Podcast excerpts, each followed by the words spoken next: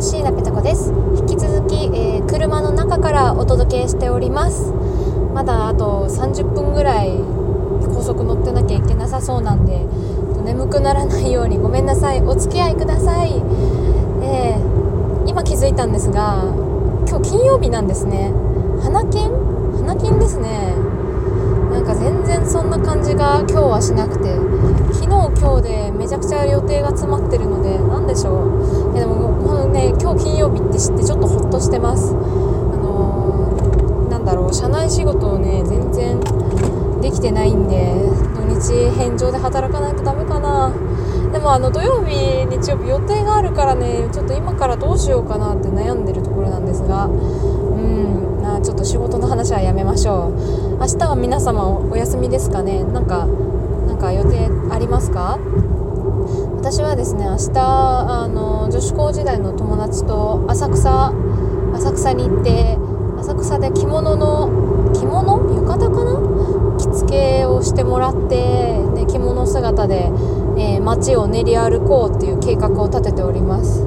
どうやら今月私誕生日でございますって誰も聞いてないよみたいなね誰得の情報を今言うんですが今年ペタコ25になります。5月25日で525525の25ですからね。5月25日に25歳。覚えやすいですか別にお祝いコメントいただけたらすごく嬉しいんですが、強制ではないので、お暇な方と心優しい方はぜひお待ちしております。5月25日土曜日でして、悲しいかな、土曜日は一人ぼっちの予定になっていますのでちょっとね、いろいろあって、多分ね、5月25日当日配信すると思いますが、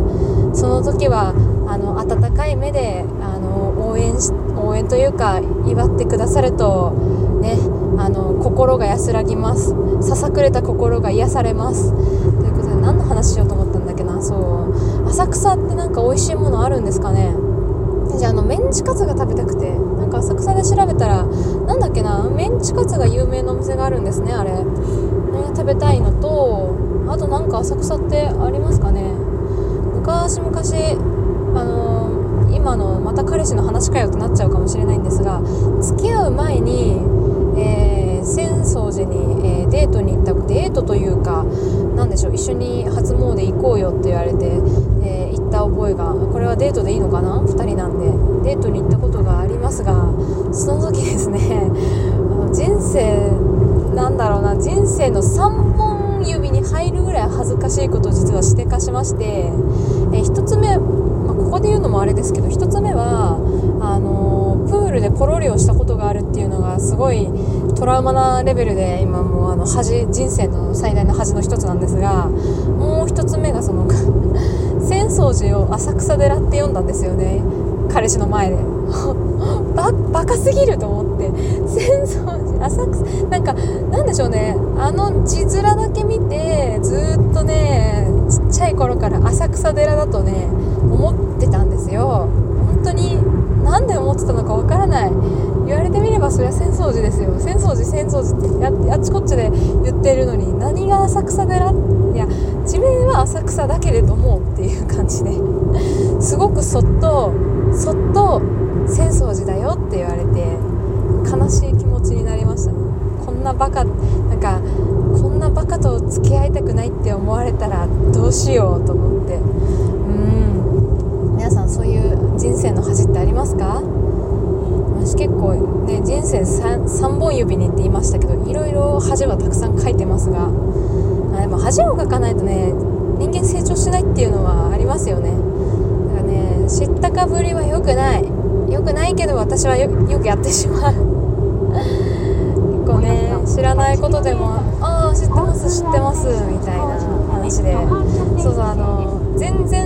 回投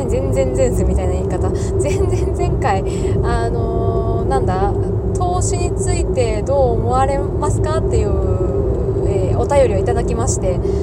私今まで実はですよ、投資について一切考えたことなかったんですよ。もう恥ずかしながら本当に、いやその一般教養的な部分はまあ土台としては知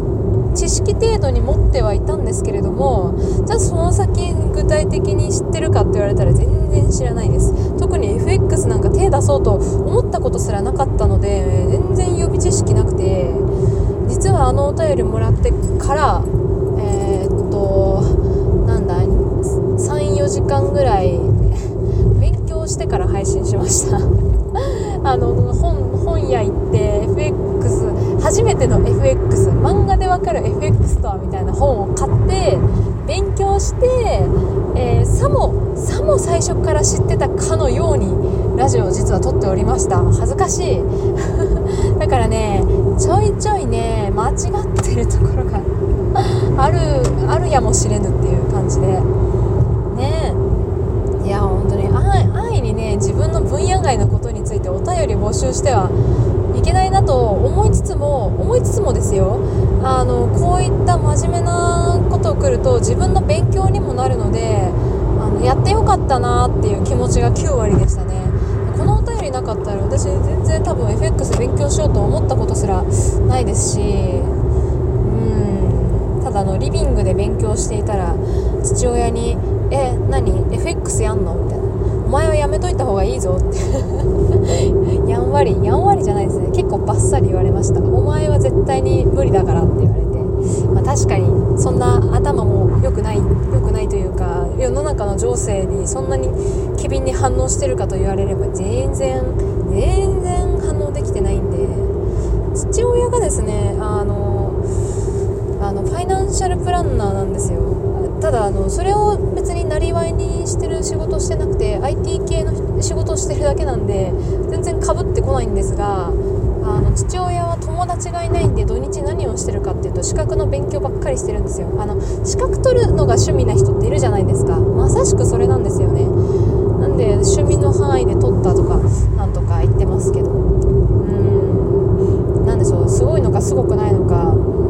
そのファイナンシャルプランナーのね試験を受けたことがないからよくわからないんですが、ただ2年に1回もう1回テストを受けなきゃいけないんでしたっけ。なんかねそれを聞いて、うわめんどくさそうやめようって、1回取ったら永久じゃないんだと思って、私はそれは手出すのやめようって思いました。社会人になるとねそういう資格の勉強っていうのでやらなきゃね、自分のスキルアップのためにやらないといけないなって分かってはいるんですけど、日々の業務に追われまくってなかなか手出せないんですよね。社会人になりたての時はね TOEIC 受けようって思ってたんですが、そうそう明日会う友達はすごい頭のいいお二人で、TOEIC とかも化け物みたいに点数を取ってたんですよ、学生時代。確か TOEIC じゃないっけ、でもね本当に模試とかでもすごいね点数取ってて、理系なのに、私がね一番仲良くしてもらってる人、仲いい人は理系だけど英語が一番得意っていう、ね、文系でもやっていけたんじゃないかって思いつつ、その子は人の心がね読めない人なんで、多分ね物語文は苦手だと思います。あと道徳も苦手このラジオ聞かれてたらめっちゃ怒られますね。お前よりはできるよとか言われそう、いや本当にでも英語とかに関してはね、誰よりも多分できてて、私本当に英語が苦手で彼女にずっと学生時代英語を教わってましたね。それこそあれですよ、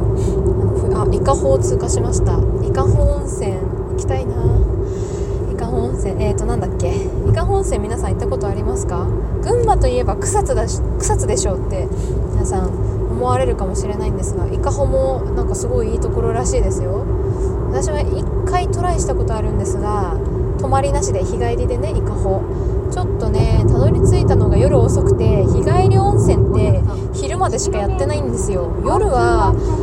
宿泊者さんのために開けてあるらしくて、日帰りの方は受け付けてませんってどこも言われて、唯一受け付けてるところもその日はたまたま年一の工事で閉まってるっていうホームページに書いてよと思うんですけれども、たまたま閉まってたんでどこも開いてなくて、伊香保まで行ったのに何も入らずに帰ってくるっていう経験をしました。さて何の話をしてたんだかな、なんだっけな、そう冬休みにね、勉強を見ていただいてたり、受験生の時ですよ、向こうだって勉強があるのにね、わざわざ私のためにカセットテープって時代じゃないもうCD ロームみたいなカセット持ってきてくれて、カセットオーディオ持ってきてくれて、リスニング練習とかねしてもらってた。ありがたい。しかもこんなバカな私と付き合ってね、今でも付き合ってくれてるっていうのは、大学も全然レベルの違うところに行って、分野も全然違うところに行ってるのにね、ありがたいですね本当。ということで、そろそろ高速が出口が近いので終わろうと思います。時間もちょうどいいですね。ということで、誰とこのラジオだったのか分かりませんが、そうとりあえず5月25日は温かい目で祝っていただけると、私はとても、喜びます。以上ペタコのつぶやきラジオでした。またね。